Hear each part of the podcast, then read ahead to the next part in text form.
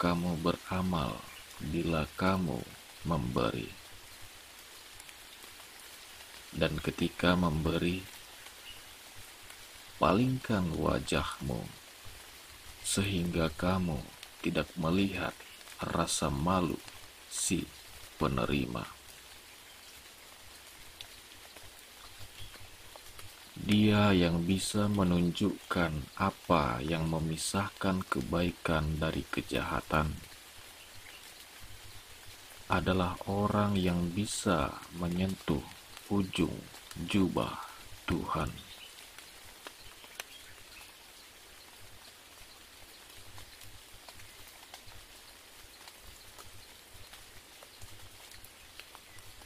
Biarkan dia yang mengusap tangannya yang kotor itu dengan pakaianmu untuk mengambil pakaianmu itu. Dia mungkin akan memerlukannya lagi. Kamu tentu tidak.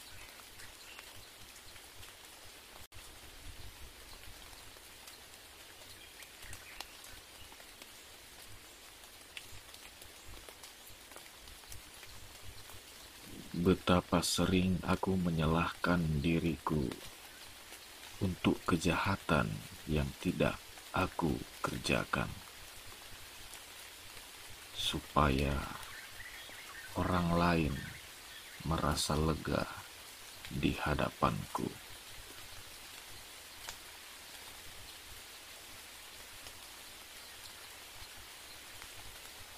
Yang benar-benar adil adalah dia yang merasa ikut bersalah atas kekeliruan-kekeliruanmu.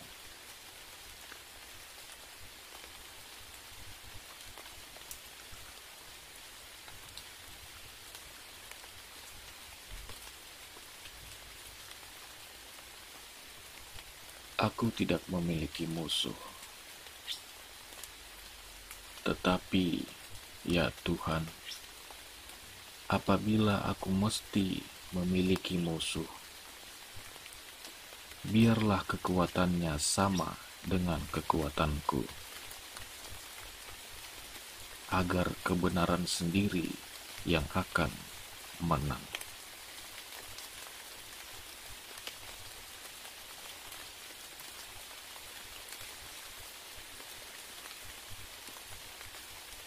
Barangkali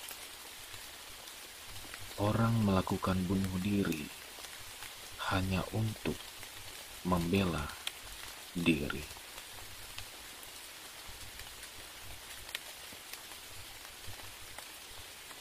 Dulu sekali hiduplah seorang manusia yang disalibkan karena terlalu kasih dan terlalu dikasihi.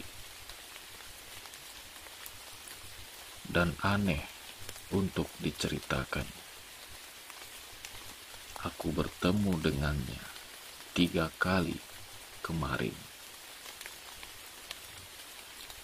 Yang pertama, dia sedang meminta seorang polisi supaya tidak membawa seorang pelacur ke penjara. Yang kedua, dia sedang meminum anggur dengan seorang yang terbuang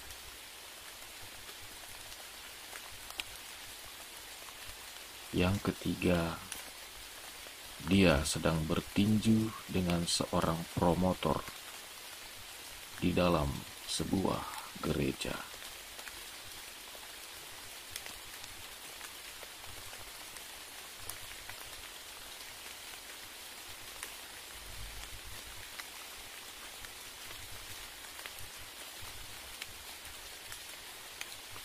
Rasa kasihan hanyalah setengah keadilan.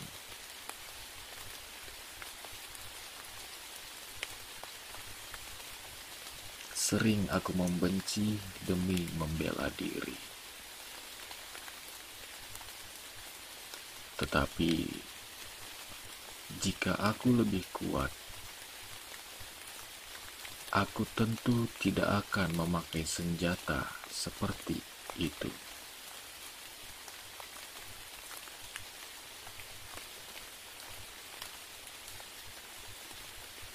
Betapa culasnya aku ketika hidup memberiku emas, aku memberimu perak. Dan meski demikian, aku tetap menganggap diriku dermawan.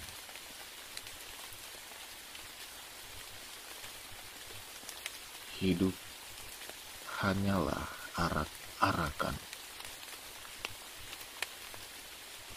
Yang lemah kakinya mendapatinya terlalu cepat, dan dia keluar dari barisan. Dan yang kuat kakinya mendapatinya terlalu lambat, dan dia pun keluar dari barisan.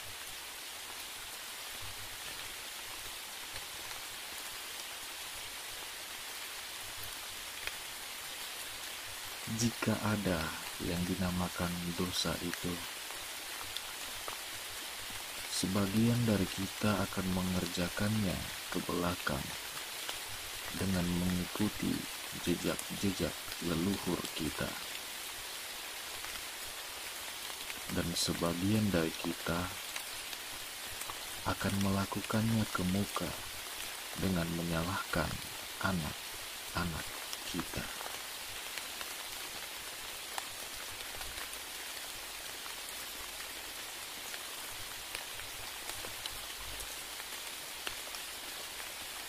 Kita semua adalah tahanan, tetapi sebagian dari kita berada dalam sel-sel dengan jendela, dan sebagian lagi tidak.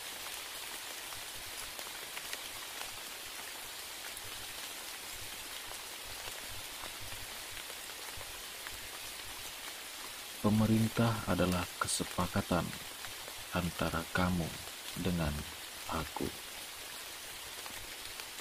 Kamu dan diriku sering keliru.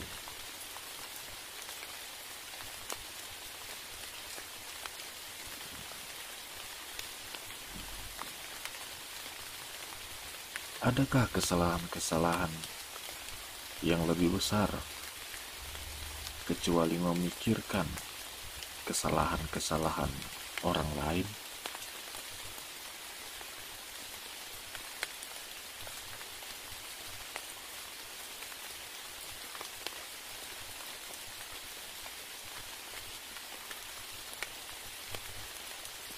Jika seseorang menertawaimu, kamu bisa mengasihaninya.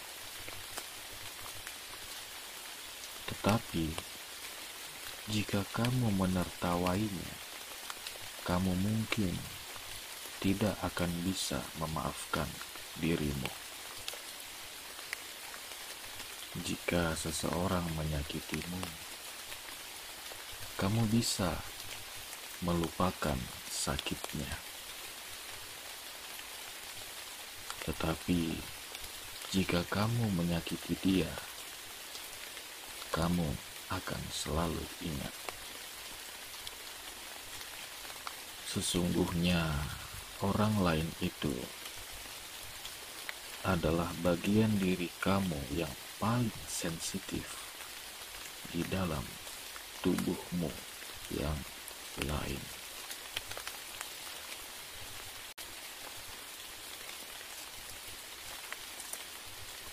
Kehormatan untuk si terbunuh adalah dia, bukan pembunuhnya.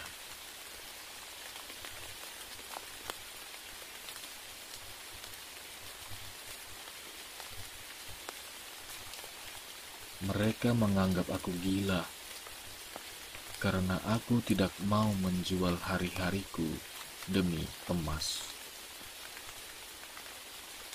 Dan aku anggap mereka gila karena mereka pikir hari-hariku bisa dibeli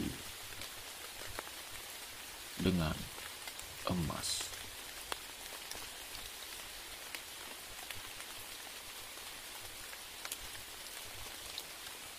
orang yang paling patut dikasihani adalah dia yang mengubah impian-impiannya menjadi perak dan emas.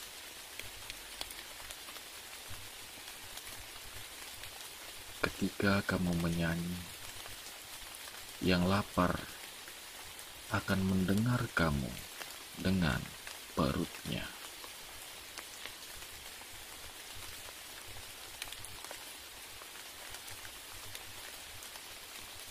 Barangkali upacara pemakaman di antara manusia adalah pesta perkawinan di antara malaikat.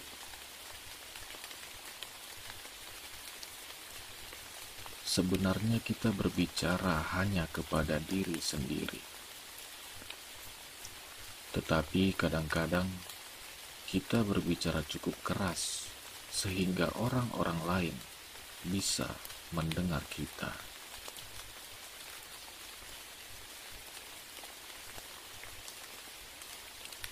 Orang yang benar-benar besar adalah dia yang tidak menjadi tuan bagi siapa pun dan yang tidak diperbudak oleh siapa pun. Perselisihan pula mungkin adalah jalan pintas menuju pertemuan dua pikiran.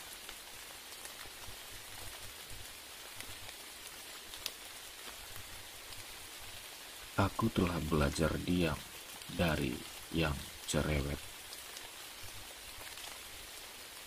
Aku telah belajar toleransi dari mereka yang tidak toleran. Dan aku belajar kebaikan dari kejahatan. Namun anehnya, aku merasa tidak perlu berterima kasih kepada guru-guruku itu.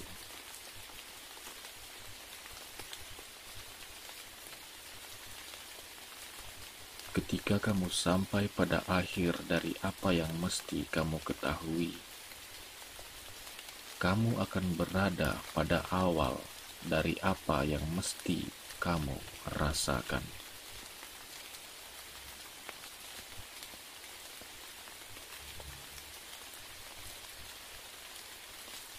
Pembesar-besaran adalah kebenaran yang telah kehilangan kesabarannya galilah di mana saja di bumi, dan kamu akan dapati harta. Tetapi kamu harus menggali dengan keyakinan seorang petani.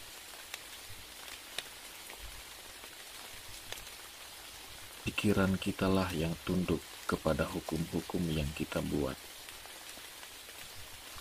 Semangat kita tidak.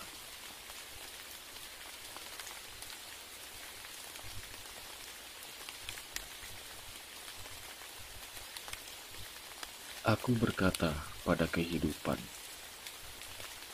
Aku ingin mendengar kematian berbicara.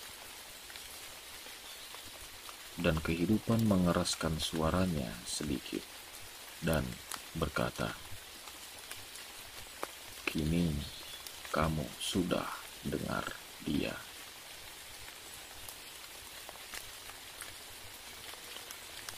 Bila mana kamu telah menyelesaikan semua misteri kehidupan, kamu akan merindukan kematian.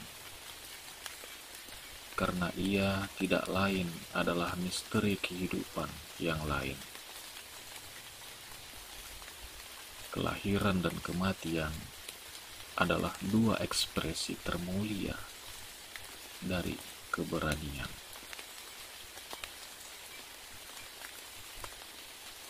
Malam kemarin aku melihat para filsuf di pasar membawa kepala-kepala mereka dalam keranjang, dan mereka berseru keras-keras.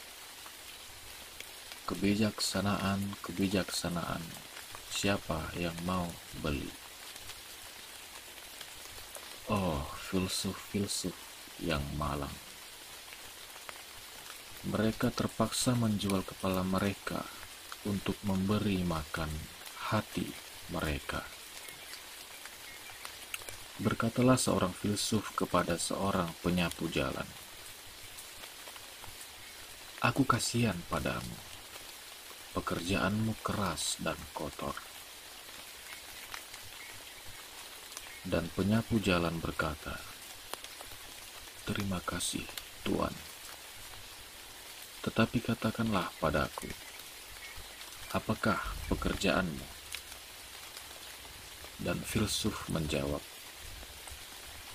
Aku mempelajari pikiran manusia, perbuatan-perbuatannya, dan nafsu-nafsunya.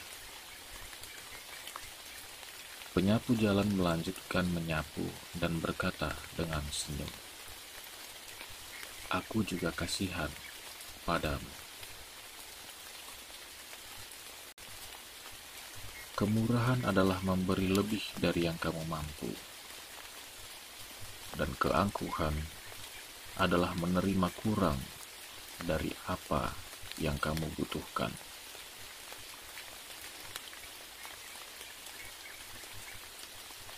Dia yang paling merindu hidup paling lama. Hanya ada dua unsur di sini: kecantikan dan kebenaran kecantikan dalam hati para pecinta dan kebenaran dalam tangan-tangan para pembajak tanah. Kecantikan besar memukau diriku, tetapi kecantikan yang lebih besar lagi membebaskan diriku dari kecantikan itu sendiri.